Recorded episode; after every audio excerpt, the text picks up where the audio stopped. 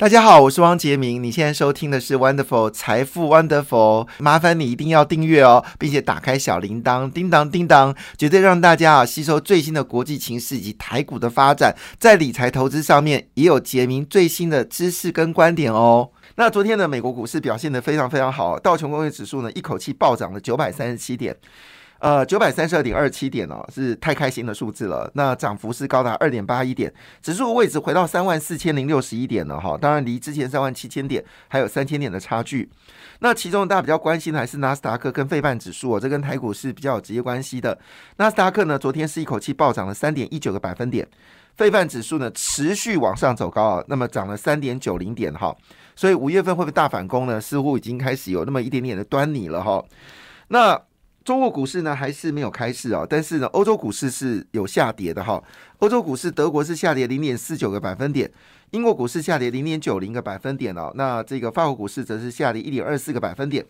当然，主要原因是因为欧盟已经决定哦，在年底之前呢，要禁止给俄罗使用俄罗斯石油。那这个事情其实对于欧洲来说呢，真的是一件大灾难哦。据了解，他们现在已经开始开始加速的囤油、囤天然气哦。那以目前为止呢，整个欧洲的天然气的出货呢，已经暴增了八十一个百分点了，就是来自于北美跟非洲的这些供应商介入之后呢，他们增加幅度呢是八十一到二十五个百分点。那天然气的价格呢，最近也翻涨了一倍哦，那使得美国的通膨压力呢开始明显的沉重。意思说呢，美国天然气最近生产的也不是那么顺，那本股也需要，但是也要卖到欧洲。所以呢，天然气价格就涨了哈。那这个事情当然对欧洲来说确实是不太妙。那也因此呢，油价呢在昨天呢是又涨到了一百零六点二元这样的一个近期的高点哈。其实也还好了，最近的高点是一百二十二块，是西德州原油。最低呢是跌到九十块，所以看起来石油九十块是有撑的哦。那现在又反弹到一百零六块了。好，这是有关欧洲的股市。那我们再来看一下，在亚洲股市部分呢，好，印尼股市上涨零点四五个百分点，印度则是大跌了二点二九个百分点，因为印度突然之间宣布升息哦。那这升息是好事啦，所以呃，因为太意外了，所以股市下跌。那我觉得这个下跌基本上是短期的现象。好，因为会升息，表示印度的经济状况还算可以哦，有通膨。好，另外马来西亚是上涨零点二个百分点，菲律宾上涨一点二一个百分点，而俄罗斯股市呢，则是大涨了三点零二个百分点哈。这是有关全球股市的一个看法。那当然，影响今天台股最大的盘面消息，当然就是美国联准局的一个会议记录嘛哈，因为终于是千呼万唤出来了哈，这也攸关着。外资会不会继续砍台股的一个很重要的数据？那我们知道，因为担心通货膨胀，担心乌俄战争，担心中国跟台湾之间的关系，还有担心这个台湾的疫情，还有担心一大堆有的没有。外资呢，在过去一段时间呢，其实是卖超，也是使得台币呢一路最低呢贬到了二十九点二十九点五三元哦。但昨天开始回升哦，昨天很特别，昨天回升哦。那回升的意义是什么？只要你看台币回升，某种程度就是外资没有在卖股票嘛，所以台币是回升的。那大家现在等的就是美国联准局的一个结果哈。那今天早上已经正式宣布了，美国联准局主席呢，好决定升息的，呃，应该是联准会的他们自己的会议出来，结果是升息答案揭晓，就是两码，当当当当当放鞭炮了。我最后解释哦，如果三码股市会大跌，大跌后走高。那如果是一码呢？股市会开高然后走低，两码是最好，两码就是温和的走高。那这一次呢是两千以来最大的一个升息啊，总共是升了五十个基点，那也符合市场的预期。另外一部分呢，就是有关是不是升三码这件事情呢，就是被整个委员会呢，就是美国联联准局的联委会呃联准会的的官员呢，直接打枪，没有三码这回事。另外一份呢，非常确定啊，不是五月，是六月哈。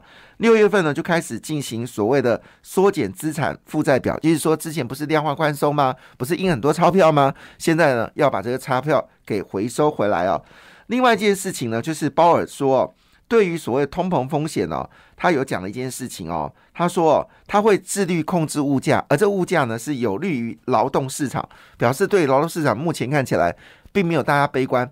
也就是没有所谓停滞型通货膨胀的问题。最近大家在吵美国会停滞型通货膨胀，美国会停滞型通胀，那美国到底怎么会有停滞型通胀？我都不知道哈。好了，那看起来联储会没有这个问题啊。好了，另外呢，六月份呢，应该还是升息两码，好，不会升息到三码。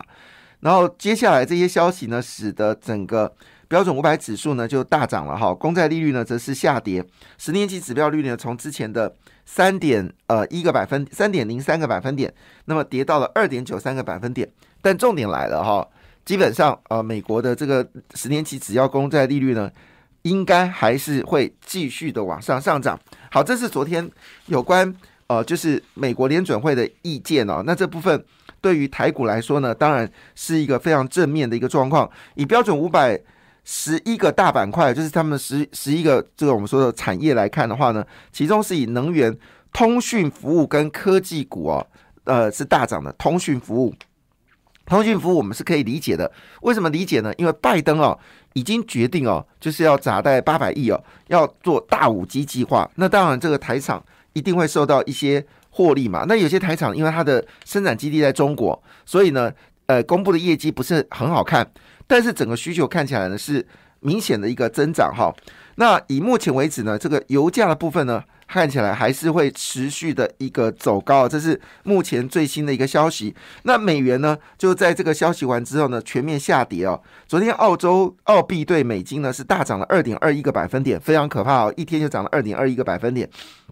欧元对于美金呢涨了零点九六个百分点，英镑对美元呢则是涨了一点一个百分点哦。那日元呢也就升值了零点七一个百分点，所以估计今年台币呢应该会升值，而台币的升值部分呢也就意味着外资呢可能要卖掉股票的机会呢是。越来越小，所以给台股一个相对不错的环境哦。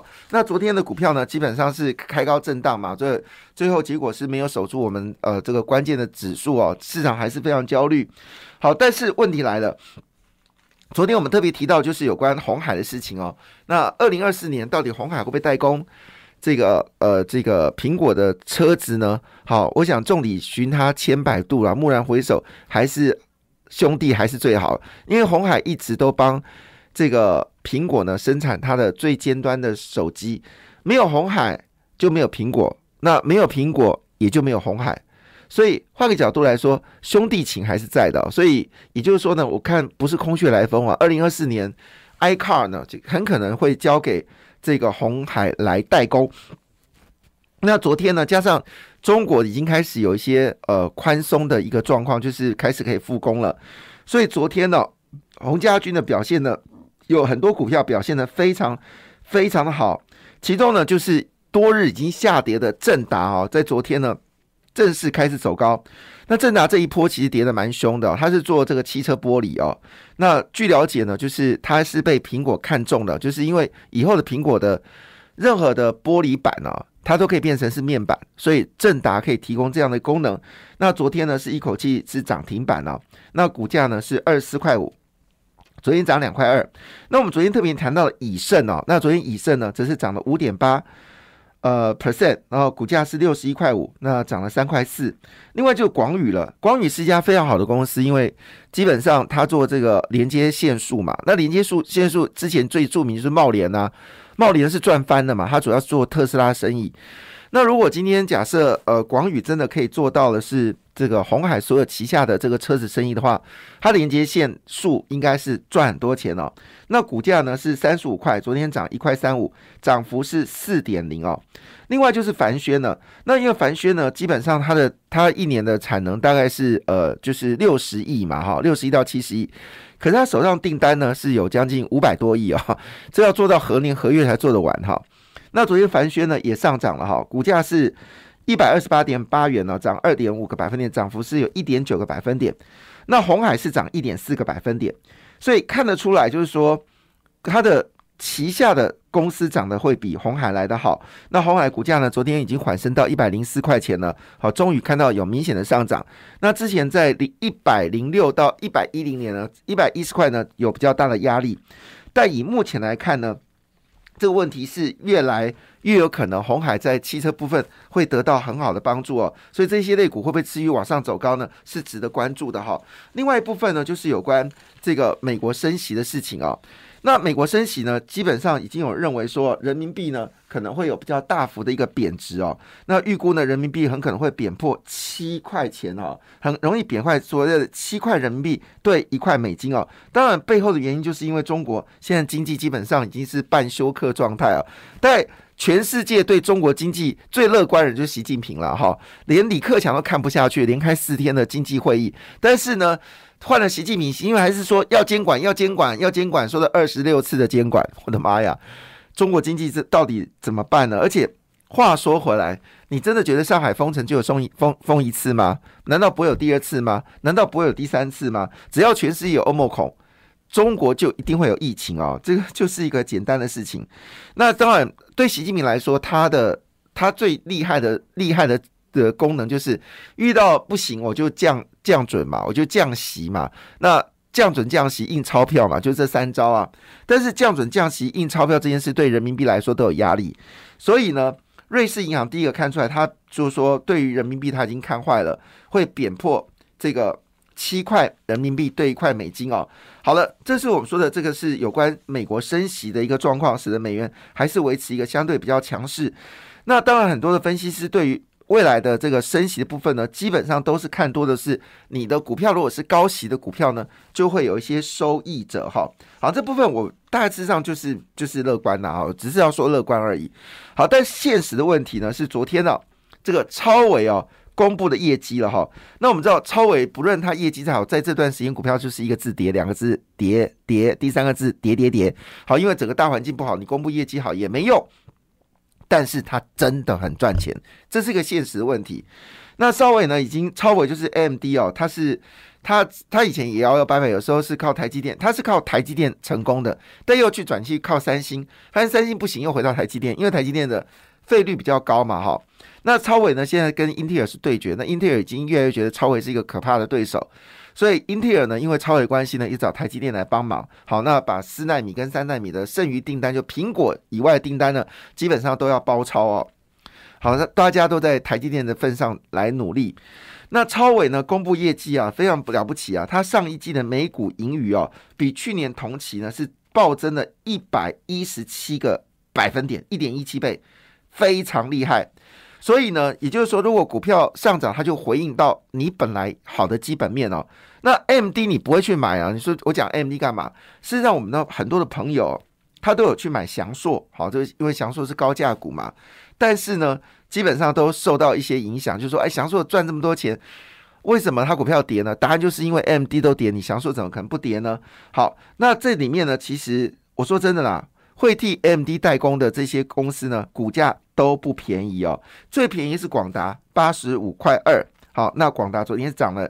一点六元哈，另外呢，就是这个日月光哈是九十六点六元哦，涨零点七元哦。那其他都很贵啊，翔硕是一千四百二十块，伟影是一千零一十块啊。那昨天是跌的，我想今天就应该会涨上去了。那相对比较合理价钱的，呃，也没什么合理价钱，就是相对比较你可以看上眼的哈。那当然就是星星了，印刷电路板。那昨天呢涨四块钱，是二一七点五，还是难得跌下来的。所以换个角度来说，当然也包括群联。所以超维开这一枪啊，会不会带动台湾电子股的上涨呢？我觉得今天是可以值得一看的，是有机会的哈。